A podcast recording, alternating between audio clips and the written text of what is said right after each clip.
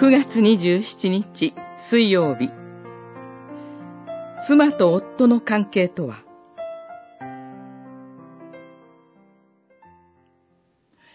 キリストに対する恐れをもって互いに使い合いなさい。エフェソの信徒への手紙、ごしょうにじゅういっせつ。夫婦とは不思議な関係です。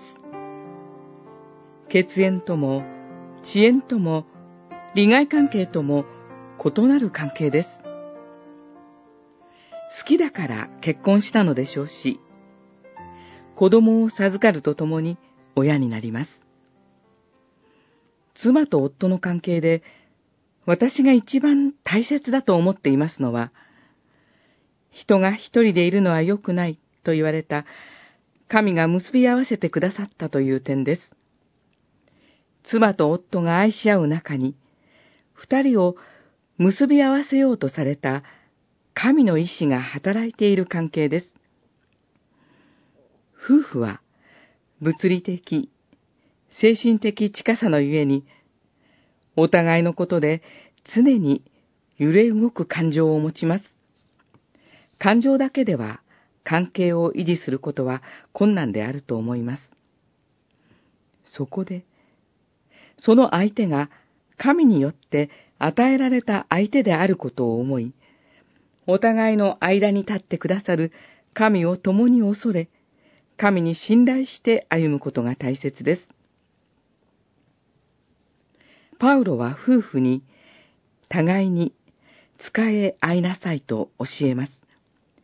キリストに使え、キリストを愛するように、お互いのパートナーに使え、愛することが求められています。これは、教会とキリストとの関係を語る中で語られた言葉です。教会生活の中に、夫婦の関係が整えられていく恵みが宿っています。